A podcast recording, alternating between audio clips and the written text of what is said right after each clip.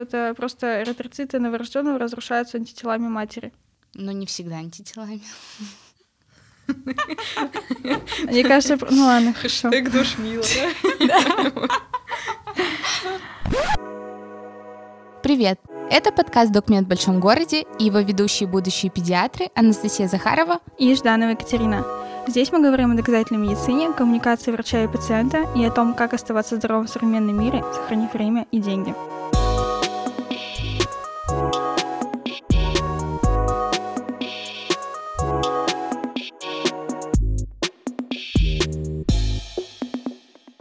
Партнер этого выпуска – сервис доказательной медицины «Докма». На «Докма» можно обратиться онлайн к специалисту, работающему по принципу доказательной медицины. До сервиса принимает более 800 врачей, все они проходят серьезный отбор, прежде чем попасть на сайт. Для сервиса в том числе принимает наш гость Бектимирова Султана Ильгизовна. К ней можно обратиться по любым вопросам, которые касаются женского здоровья, беременности и родов. Ссылка будет в описании к этому выпуску.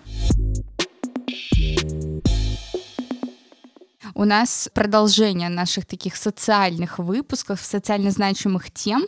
И сегодня мы бы хотели поговорить про акушерскую агрессию. Сегодня у нас в гостях Бектимирова Светлана. Светлана, здравствуйте.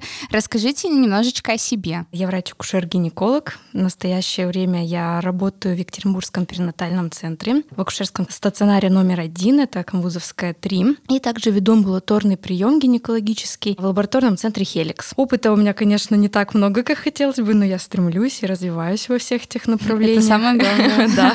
Вот. Э, если считать общий стаж вместе с ординатурой, то я работаю пять лет. Светлана, скажите, пожалуйста, вот что такое акушерская агрессия и почему это такая достаточно важная тема? Акушерская агрессия на сегодняшний день — это такое достаточно обширное понятие. Мы можем выделять в нем как э, вербальную агрессию, то есть это словесное унижение женщины в родах и беременной женщины, хамство в родах и во время беременности в том том числе рукоприкладство во время родов, то есть уже э, абсолютное насилие, необоснованные манипуляции, необоснованные назначения лекарственных средств, ограничения женщины в свободе передвижения в родах, могут не давать пить в родах, не пускать партнера, то есть банальные права, которые пропагандируют, например, Всемирная организация здравоохранения для женщин в родах, которые должны соблюдаться всеми учреждениями, ну, я так считаю, по крайней mm-hmm. мере, есть много коллег, которые меня поддерживают в этом,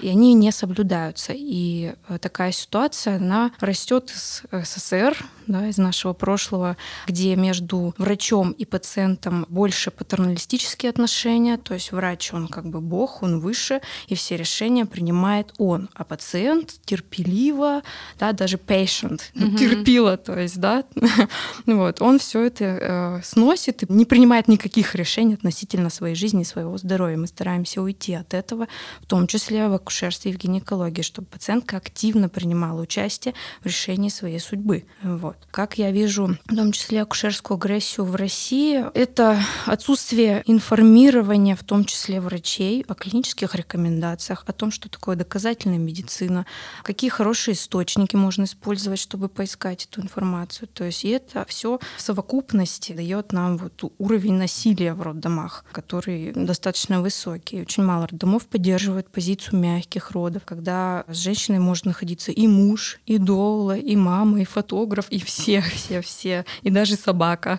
Да-да-да, кстати, я видела какие-то новости про то, что к женщине пустили во время родов собаку, ее любимую собаку. Ну, это были не домашние роды, да? Это в стационаре. Стационар, да. Ну, это классно. Вообще, вот роддом — это такая закрытая история, да, вот как психиатрическая лечебница, да, да, как да, тюрьма, да. вот. И, скажем, вот наш перинатальный центр, у него есть такой слоган «доброжелательный к матери и к ребенку». То есть мы стараемся пускать партнера, доулу и фотографа, и, возможно, даже дойдем когда-нибудь до собак. У нас нет такого, что там мы занесем какую-то инфекцию или еще что-то. Это устаревшие уже понятия. Сам термин акушерская агрессия его ввел Виктор Евсеевич Родзинский, вот, когда выпустил свою книгу в 2000 2011 году. Да, написал. Да, я ее вчера вот. нашла. Книжка очень классная, на самом деле. У нее очень много статей еще на эту тему. Активно тоже состоянием женщин в родах и после родов занимается психолог Якупова Волкова Виктория, если мне память не изменяет, она тоже очень активно исследует эту тему в России, вот прям продвигает это в массы, эту информацию. Вот.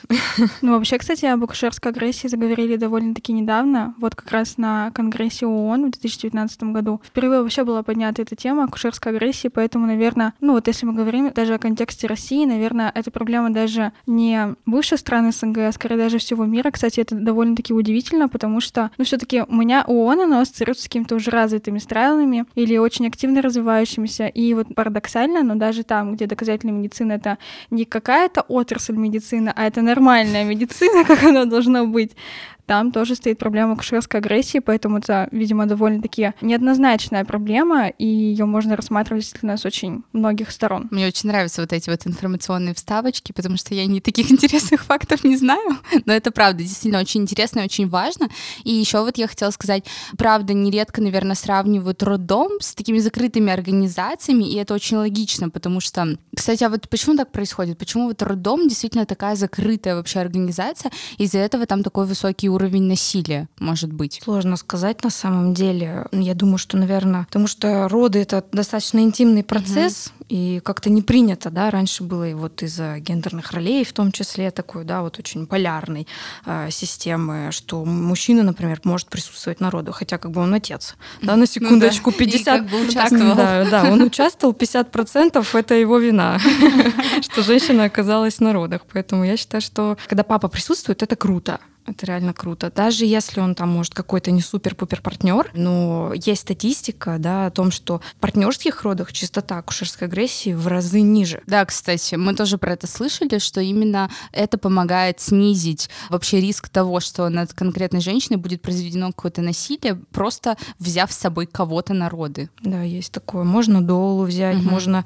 У нас есть э, перинатальный психолог, например, его тоже можно взять с собой на роды. Но самый лучший партнер, как э, считает Всемирная Всемирной организации здравоохранения, это женщина, у которой был положительный опыт родов. Вот, вот. только хотела спросить, да, кого лучше себе. взять. Да, то есть, например, если сестра счастливица родила красиво и осталась довольна, то будет супер, если она поможет и поддержит. Или маму, например. То есть э, агрессии очень много. То есть каждая вторая женщина сталкивается так или иначе с каким-то любым угу. видом вот. Есть э, даже вот, кстати, несмотря на то, что, ну вот мы про Россию говорим, но вот про Штаты, да, э, там это тоже не редкость. Там достаточно тоже высокий процент, и есть судебные дела, просто там это больше как бы афишируется, то есть у людей угу. больше как-то осознание своих прав, и они понимают, что это не окей. Вот, то, что с ними происходит. Мы стараемся открывать роддом да. Ну да, наверное, это очень хорошая практика, потому что действительно так спокойнее женщине, потому что многие женщины вообще не понимают, особенно если это первые роды, они вообще не понимают, что с ними будет сейчас происходить. И зачастую врачи,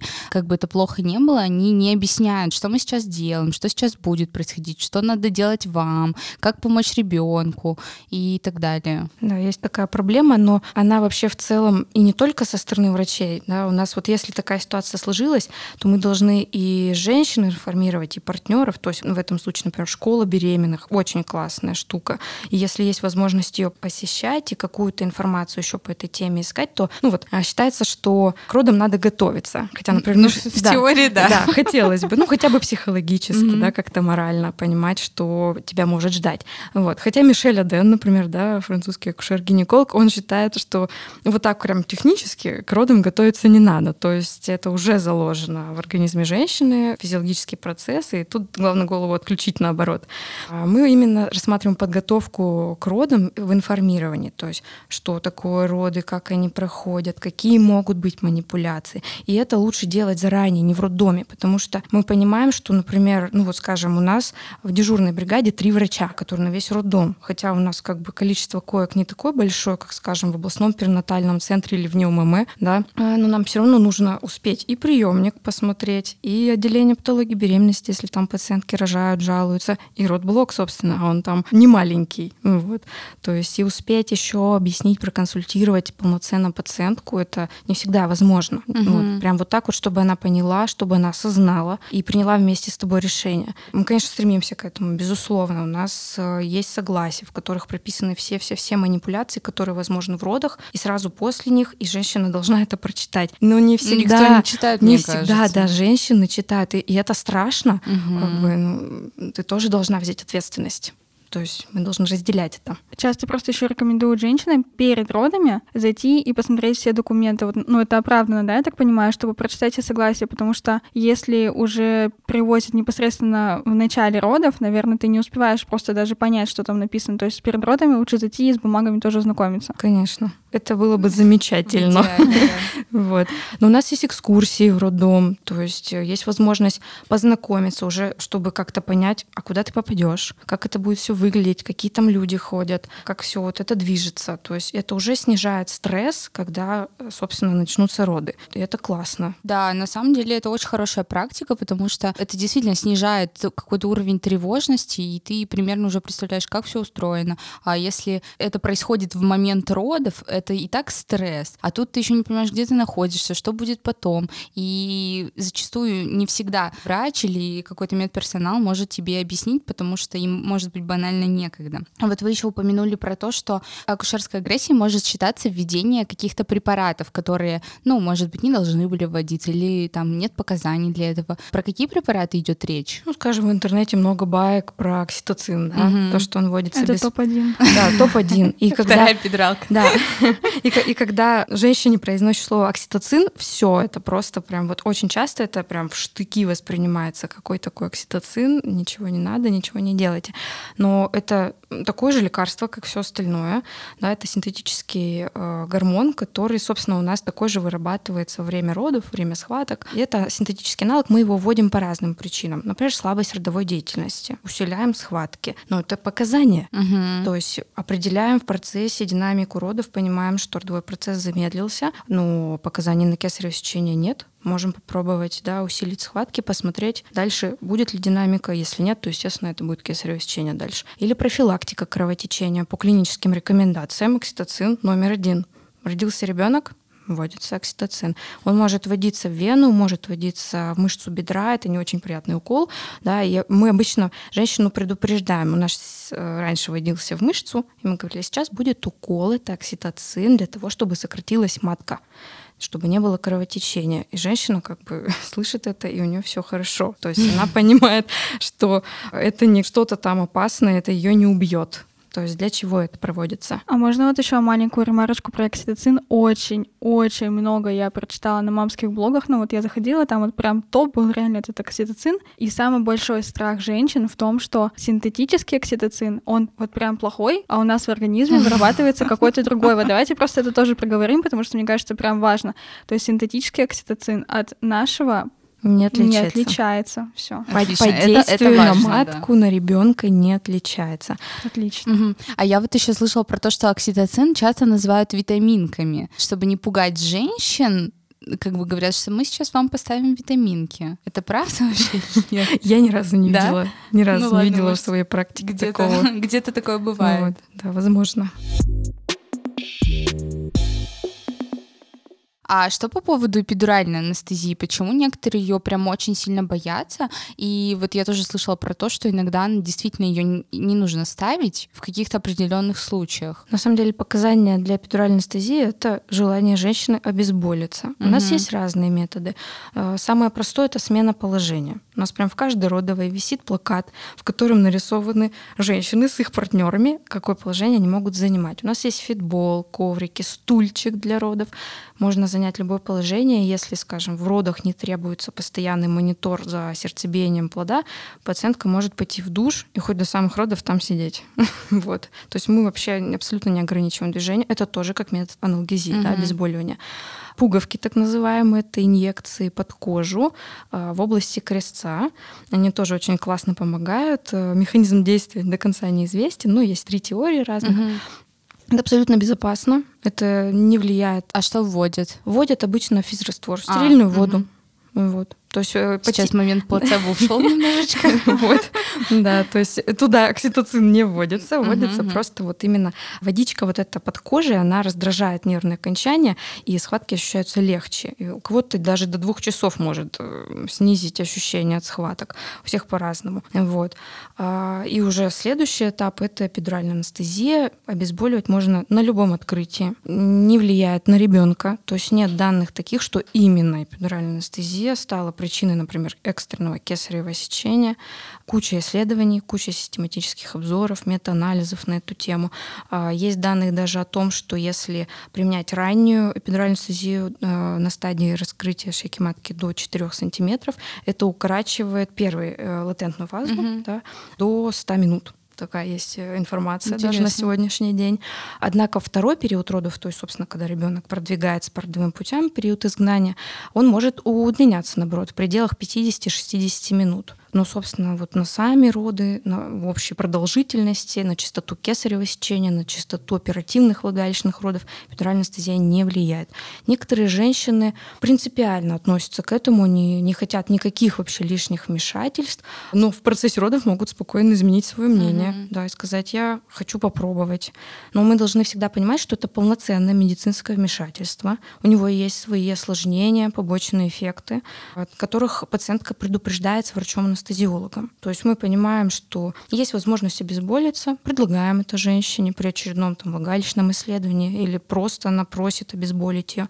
Говорим, что сейчас придет доктор-анестезиолог и с вами обсудит все-все моменты. Собственно, приходит анестезиолог и рассказывает, а как это будет проходить, что нужно делать, что можно ожидать после, как будет двигаться ее тело после этого. То есть полное информирование, она подписывает согласие, естественно, угу. на эту манипуляцию. А вот бывает такое, наверное, что поставили в первом периоде родов, но достаточно поздно. И вот некоторые женщины говорят, мы вот не чувствуем ничего, то есть как нужно тужиться, непонятно, что нужно делать. И вот я читала одну историю, и там женщина как бы винит во всем, в том числе и эпидуральную анестезию, говорит, что я не понимала, что нужно делать, потому что еще действовала эпидуральная анестезия. Это вообще возможно? Да, это возможно, а, угу. да. То есть нельзя вводить эпидуральную анестезию ближе вот ко второму периоду родов? Можно. Можно? Можно, да. Здесь все есть яд, да, важна лишь доза.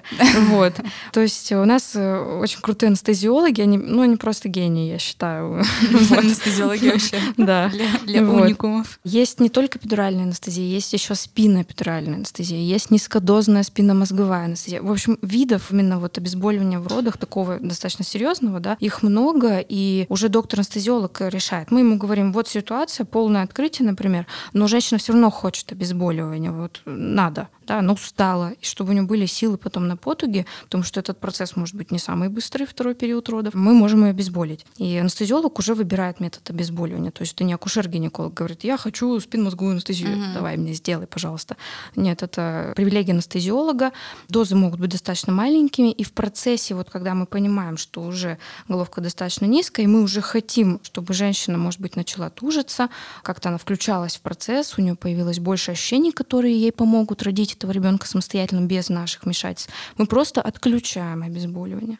Да. Mm-hmm. Вот. В некоторых случаях оно может быть даже неэффективно во втором периоде родов. То есть вот в первом периоде обезболили, она поспала, отдохнула, и ко второму периоду родов уже характер схваток меняется, они приобретают потужной характер, и э, женщина уже чувствует, у нее даже вот доза уменьшается в процессе, и она все равно ощущает так или иначе. Прям обвинять врачей в этом я бы не стала. У всех все равно индивидуальная чувствительность. Бывает такое, что а, проводится анестезия, и она не помогает. Ничего вот. себе. То есть бывает. Процент, конечно, невысокий, но такие случаи бывают. Или она обезболивается, но ненадолго. Там, угу. На час-два, но потом ощущения возвращаются. А, Звучит просто ужасно. Да, бывает. Но это связано с индивидуальной чувствительностью к препаратам. Мы не можем выбросить этот фактор. Угу. Да? Вот. Поэтому пациентка тоже об этом информируется, что, возможно, не поможет, угу. к сожалению. Такое бывает. Ну, в общем, эпидуральная анестезия это не зло. Это не зло, это благо. Отлично. Вторая по частоте просьб это после эпидуральной анестезии это делать мне кесарево сечение, пожалуйста. Почему вот кесарево не должны делать, во-первых, по просьбе женщин, а во-вторых, почему бывает так, что иногда показания действительно есть, и женщины тоже об этом просят, и кесарево сечение все равно не проводят? Ну, с кесаревым сечением такая штука, да, у нас строго есть показания к нему, они А давайте вот их перечислим. Неправильное предлежание Предлежание плода.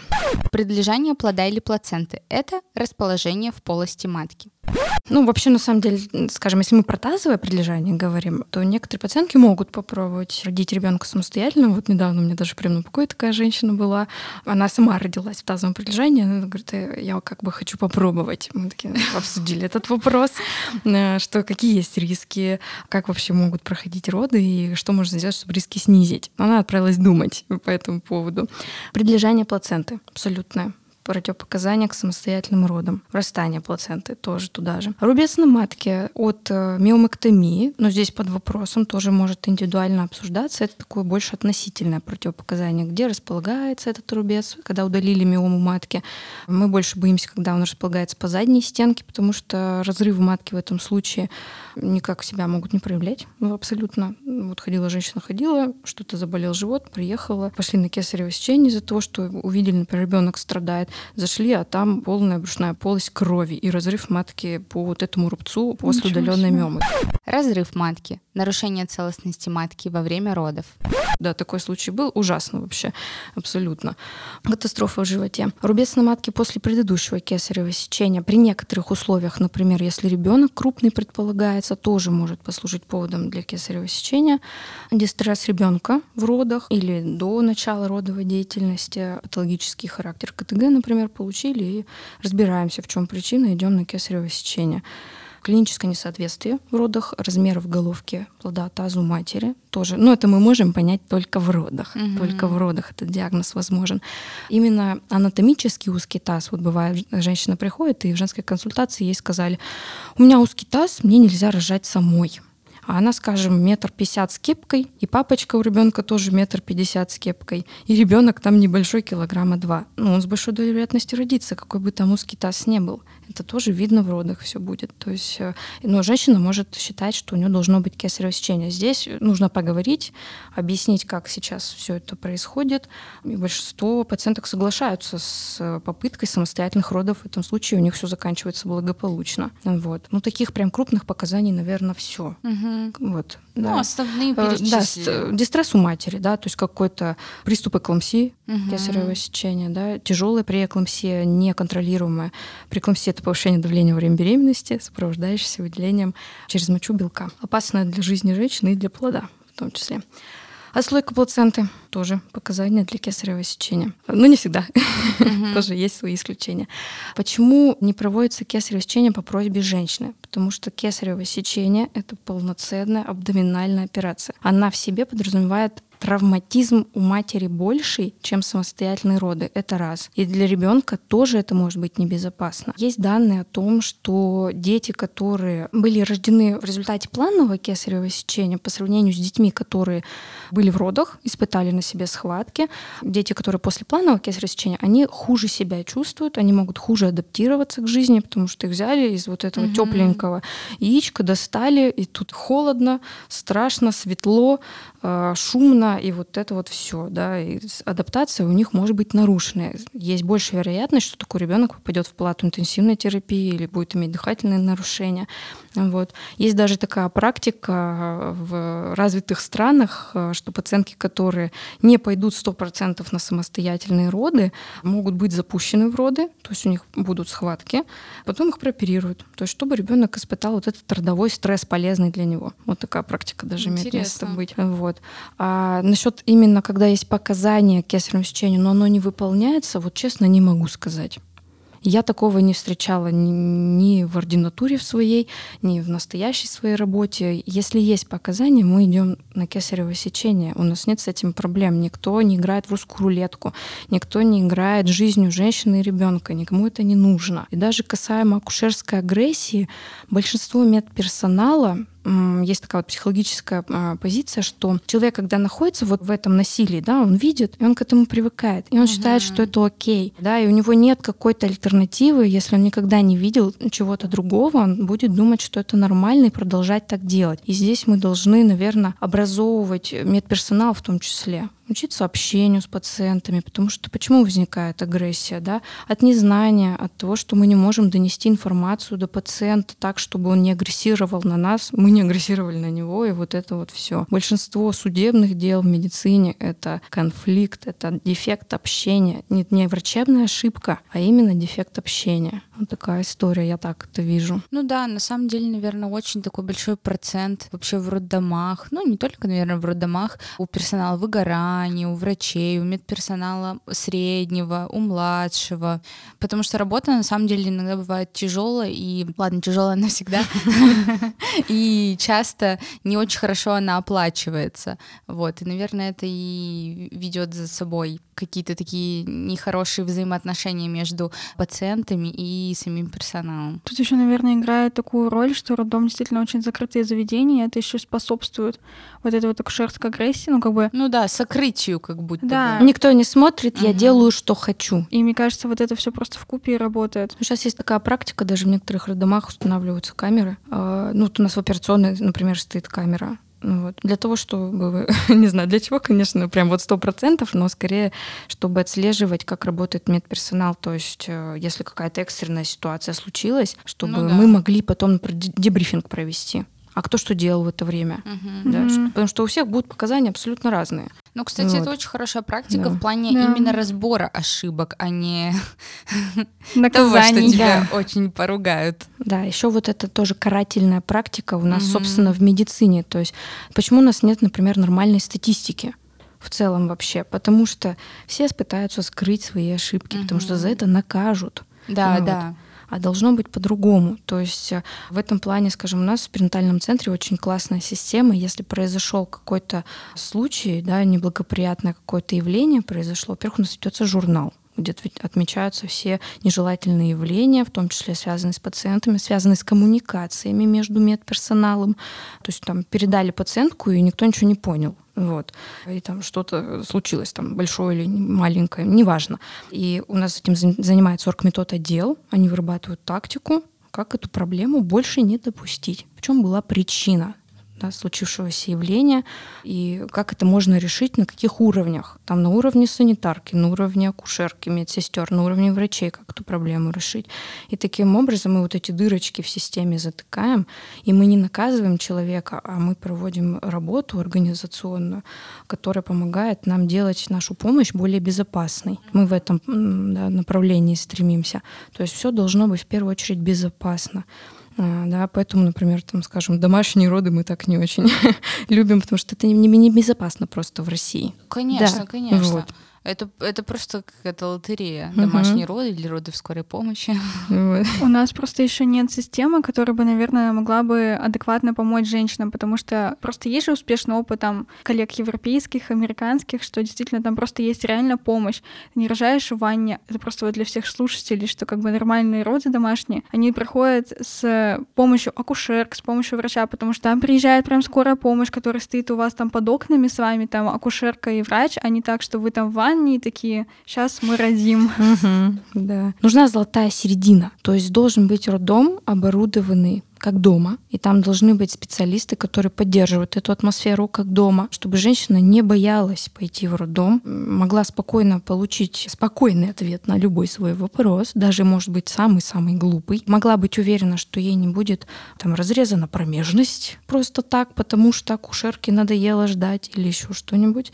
Не был применен, например, Кристеллер, тот же самый всем известный печально прием. То есть она должна на это рассчитывать, и мы стремимся, есть такие роддома в России, и их постепенно становится все больше и больше. То есть у нас есть свет в конце тоннеля, чтобы у слушателей не не возникло такого ощущения, что все плохо, надо ехать там, не знаю, в Бразилию куда-нибудь рожать.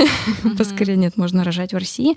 Просто нужно этим заняться заранее, подготовиться, походить дома, посмотреть, может быть, собрать команду себе народы, людей, которые, с которыми ты познакомишься заранее, в которых ты будешь уверен, что они тебя поддержат. Вот, кстати, это очень хорошая мысль, потому что мы вот недавно обсуждали, а, когда готовились к выпуску, какие есть способы избежать какой-то акушерской вот агрессии, агрессии в твою сторону в такой ответственный момент.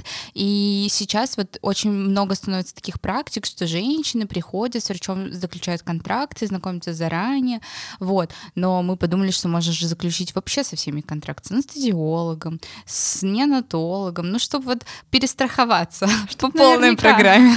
На самом деле это классно. Мне кажется, Да. это классная практика. То есть ты знаешь людей, которые придут к тебе, будут тебя трогать, будут трогать твоего ребенка, да, и ты сможешь быть уверенной в том, что Мгм. эти люди адекватные. Да, они это самое главное. Они не навредят, у них нет такой цели. Заранее с ними прояснить все вопросы мелочи, чтобы в экстренной ситуации уже не думать об этом, если что-то вдруг пойдет не так.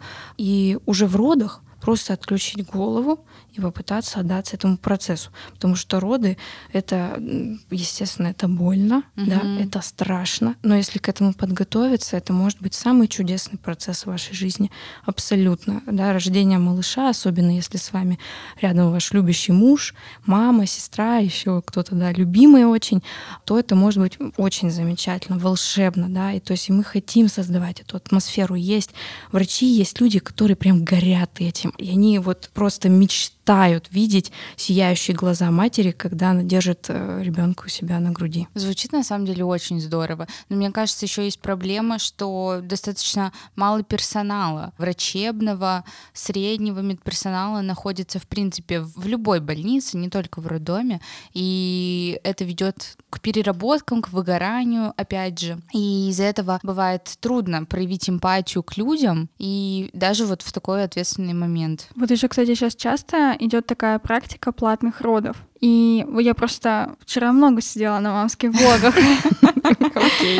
Вот. И очень многие пишут, что как бы если они, в общем, видели такую картину, что, например, их соседка по палате рожает бесплатно, а они рожают платно. И вот этот контраст отношений, например, тем, кто рожает платно, а тот, кто рожает бесплатно, он прям, ну, очень заметен. И вот вопрос такой, можно ли родить бесплатно? Классно, хорошо. да, хорошо. Приехать на род и быть уверенным, так же, как если бы ты заплатил деньги, что для этого нужно сделать? Можно, можно. Наверное, можно, да. да, но тут нельзя, наверное, исключить какой-то момент лотереи и русской рулетки. Но мне кажется, это заплатить можно и также в эту рулетку ну, сыграть. верно, да. Да, вот что платные роды могут тоже пройти там через одно место, вот, да, если ты не в контакте с людьми, которым ты заплатил деньги, да, и вот им это вообще не очень интересно, а, потому что платные роды платным родом рознь. Говорю, говорю, опять же, нужно выбирать роддом, нужно выбирать специалиста, прийти, пообщаться, посмотреть ему в глаза, послушать, что он говорит. Просто банально, даже мимика может не понравиться. Угу. Нужно найти свою акушерку, свою доулу. А, у нас есть бесплатные доулы, они приходят и выбирают родовую. То есть мы им рекомендуем, например, в какой-то родовой мы понимаем, что женщина тревожна, и ей вот точно понадобится помощь в родах. И мы рекомендуем доуле свободной пойти туда и вот э, помочь этой женщине бесплатно, абсолютно. То есть доула получает зарплату от роддома. И это классная практика, ее нужно вводить. То есть не то, чтобы там вот я пошла, купила себе доулу, акушерку и вся в шоколаде. Вот. Нет, это должно быть доступно для всех. Угу. То есть у нас люди с разным уровнем да, обеспеченности, и это должно быть доступно всем. У всех должен быть положительный опыт родов. Даже если эти роды там закончились в операционной или закончились там оперативными влагалищными родами, мы должны все равно стараться прикладывать усилия. То, что нет медперсонала, да, недостаточно, ну, это не отговорка. Ну, конечно. Да, это не отговорка. Если, скажем, ну вот у меня тоже было выгорание. Но я пошла, полечила голову, пошла к людям специально обученным, заплатила им деньги, и у меня нет выгорания в текущий момент. Я чувствую, когда я начинаю выгорать, и я делаю все, чтобы себе помочь. Это задача, собственно, спасения утопающих, дело рук самих утопающих вот в текущий момент. У нас есть психолог штатный, и это тоже классная практика, к которому можно прийти и поговорить, там, рассказать, э, там, конфликтная ситуация какая-то возникла, разобрать, а что ты мог сделать, почему у тебя нет ресурса, как ты можешь себе помочь. И такие тренинги у нас проводятся регулярно, психологические, как разговаривать с пациентом, если вообще никак mm-hmm. нет сил. Вот. Регулярно мы обсуждаем эти вопросы, что нужно свои эмоции оставлять за дверью. Это твоя работа, тебе платят за нее деньги. Да, это мы работаем в бюджетном учреждении. Ну и что? Люди платят налоги. Mm-hmm. Вот за эти налоги ты получаешь зарплату.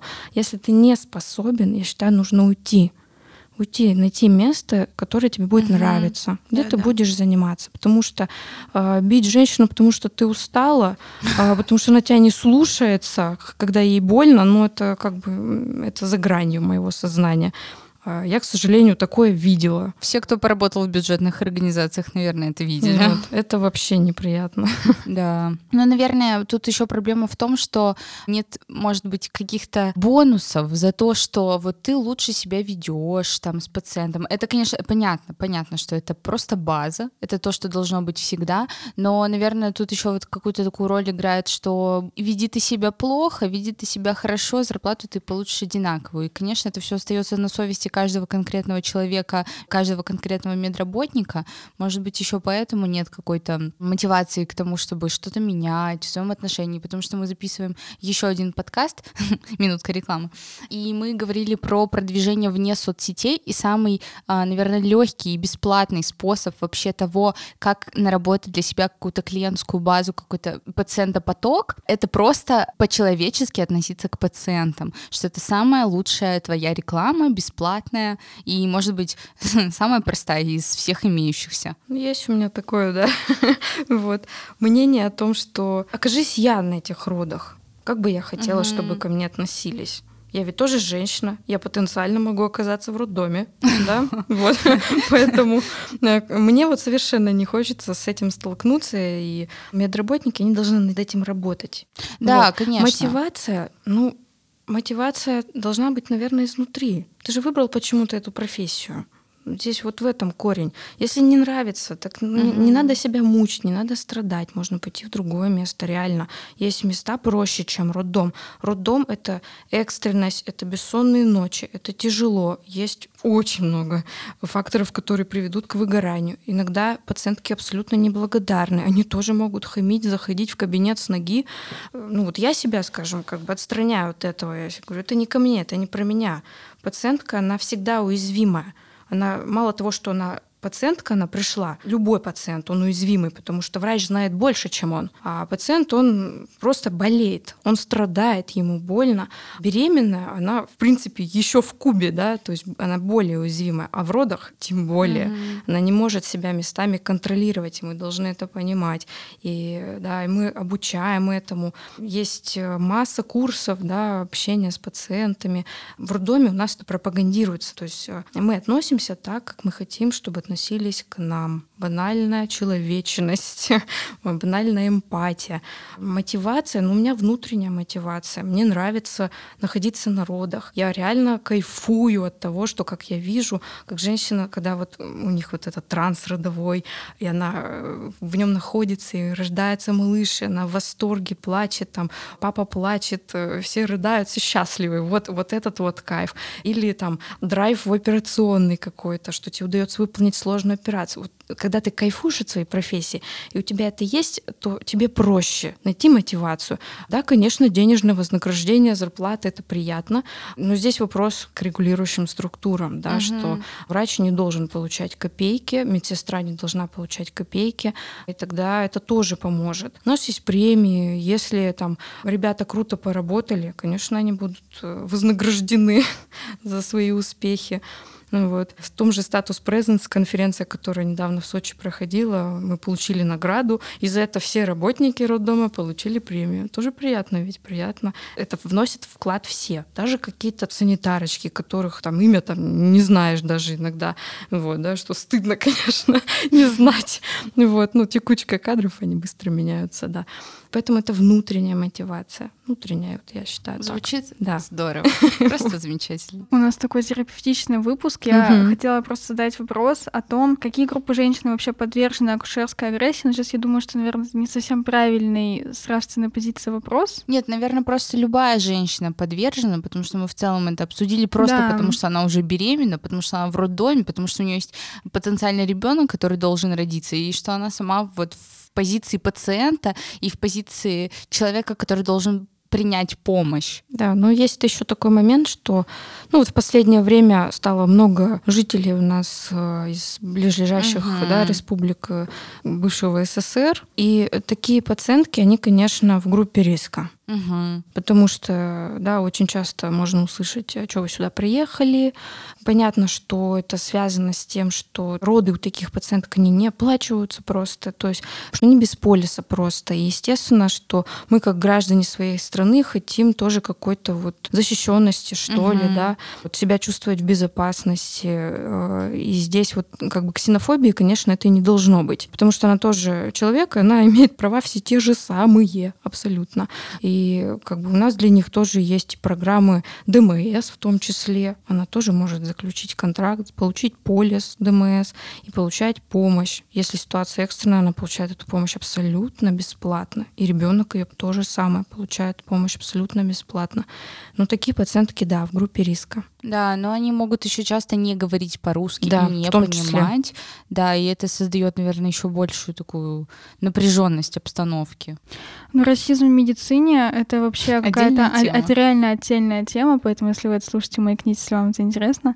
Потому что здесь можно очень много что обсудить, потому что, кстати, в том числе, все мы знаем об известных событиях в стране, нашу страну покинуло 2 миллиона человек. Представляете, наши 2 миллиона сограждан стали где-то такими же приезжими, без прав, Мгм. которые убежали просто из своей страны, и они оказались в такой же ситуации, как те люди, которые попадают, например, в тот же роддом. И это вот теперь особенно интересно обсудить, поэтому маякните. Мы, кстати, еще упомянули прием Кристеллера. Мгм. Есть ли еще какие-то такие запрещенные приемы? Во-первых, что такое прием Кристеллера? Какие есть еще такие запрещенные приемы, которые нельзя использовать в родах? Почему вообще их используют? И вот немножечко об этом. Ну, Кристеллер э, такой дяденька молодец, это э, врач, э, врач-акушер-гинеколог немецкий. Он работал в Берлине, он на самом деле еврейск- евре- еврейского происхождения. А, И в 1867 году, если мне память не изменяет, он придумал этот прием. Но его прием это не то, что сейчас происходит в роддомах. Прием Кристеллера подразумевался в виде мягкого давления на дно матки у пациенток, у которых имеется слабость родовой деятельности. И он даже описал два случая. Случай у пациентки с тазовым предлежанием плода и случай у пациентки с антенатальной гибелью плода. Там гидроцефалия была, из-за этого было сложно родить ребенка. Антенатальная гибель плода, внутриутробная гибель плода.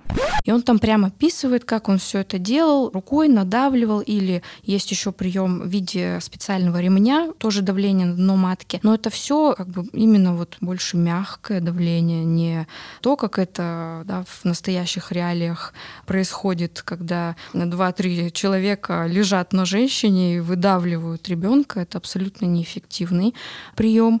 Он небезопасный. Абсолютно. Есть э, метаанализ э, 2017 года Кохрейн, который об этом говорит.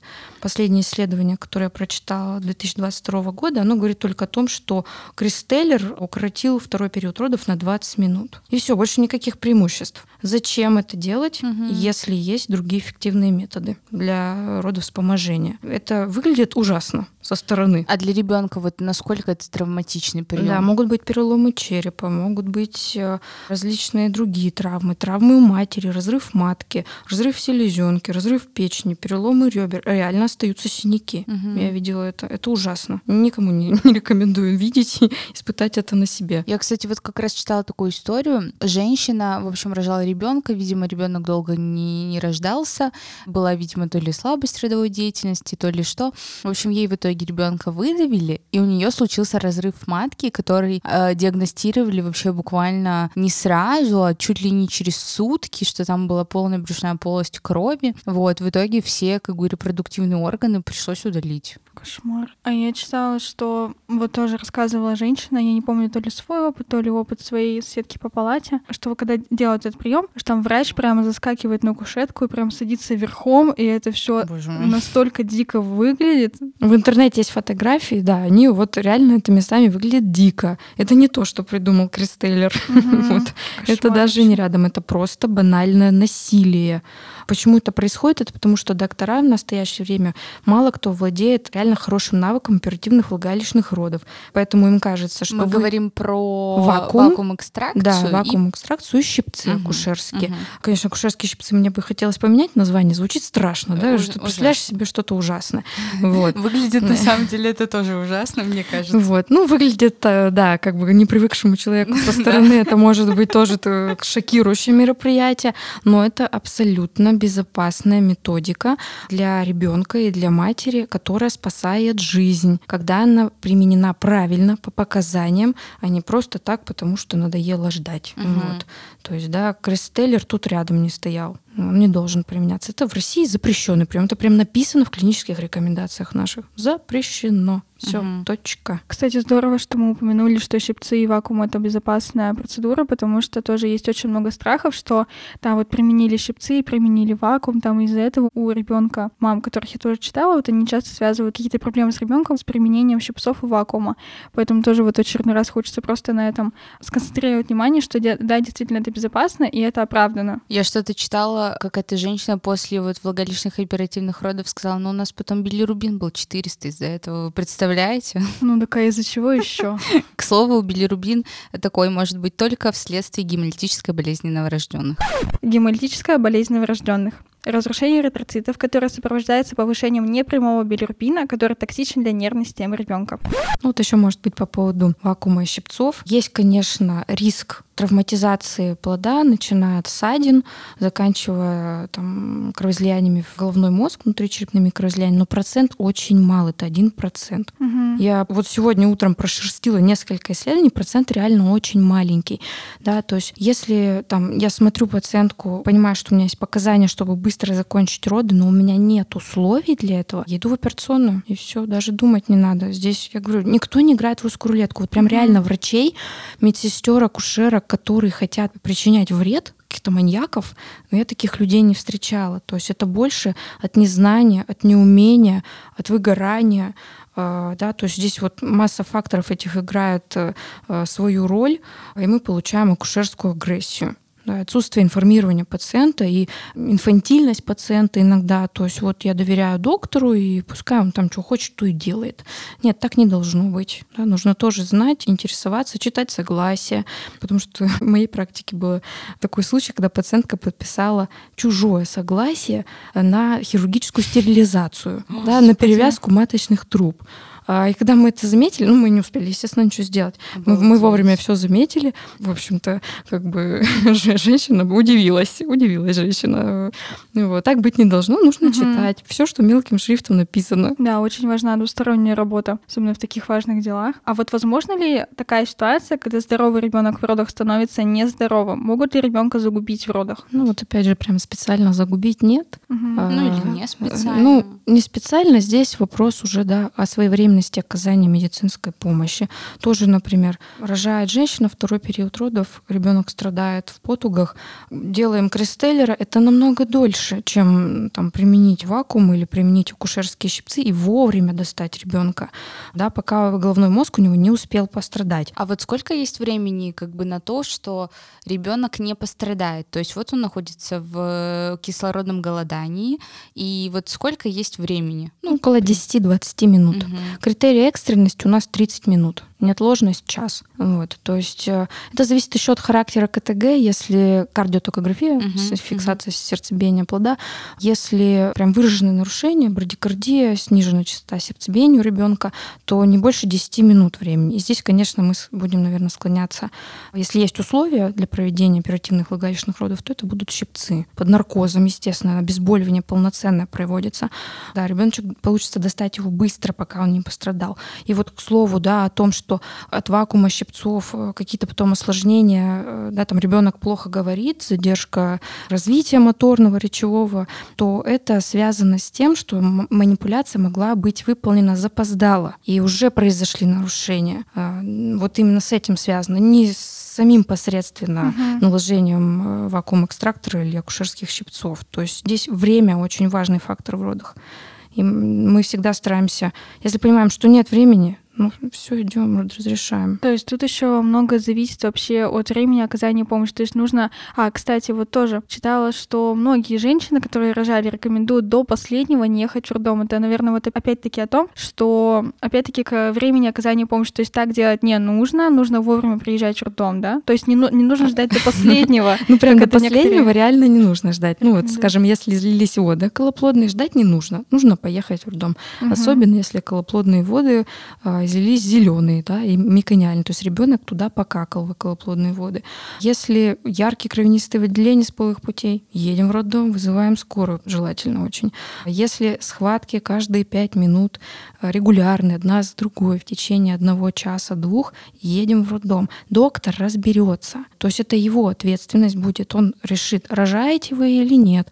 Если вы не рожаете, действительно, возможно, показаний для госпитализации в роддом не будет, и мы приветствуем меньший срок госпитализации, потому что женщина лежит в роддоме, она хочет быстрее родить, она устала 9 месяцев, плохо спит, уже отеки надоели, вот это все, вот хочется уже родов. И, наверное, хочется что-то сделать. А что она лежит тут? Надо как-то помочь ей причинить добро. Вот. Да? И, соответственно, чем меньше она находится в роддоме, в больнице, в принципе, чем меньше человек находится, тем лучше не все меняется микрофлорой нашей устойчивой больничной в том числе. А, да, и если пациентка приезжает с сложными схватками, и мы понимаем, что она не рожает, ей предстоят первые роды, еще пока а, родовые пути не очень готовы, мы информируем ее об этом, а, информируем о красных флагах, вот, которые я перечислила в том числе, да, повод приехать в роддом. И она едет домой, отдыхает, там есть возможность принять душ, ванну, там есть вкусная еда, вода в доступе, темно темнота, в том числе, что способствует развитию родовой деятельности. И спокойно она может находиться в комфортной для себя обстановке, пока у нее не начнутся регулярные схватки. Ну, если она приезжает повторно, то мы ей не отказываем госпитализации. Или даже если женщина видно, что она тревожная, например, там выстраданная беременность, там привычное невынашивание, взрослая женщина, у нее высокая группа риска на неблагоприятный исход. И прям она, если просит, положите меня в роддом. Ей никто не откажет. Пускай она лежит, если ей так хочется, никто ее трогать не будет. Пройдут ложные схватки, все, и она выпишется спокойненько утром, счастливая, довольная и, и не тревожная, спокойная поэтому это без проблем. Здорово. Мне кажется, мы обсудили в целом все волнующие нас вопросы в первую очередь. Вот. И на самом деле выпуск получился очень информативным. Я надеюсь, понравится всем, потому что тема это действительно такая табуированная, не очень о ней говорят или говорят плохо об этом, обо всем. Поэтому мы надеемся, что это будет очень полезно. Надеюсь, все, кто когда-то заходил на мамские блоги, получил ответ на эти вопросы, иногда просто на какие-то казуистические. Поэтому, правда, тема очень важная, очень здорово, что мы все обсудили, что вы к нам пришли и все так доходчиво объяснили. Всем пока, до следующего выпуска. Пока-пока. До свидания.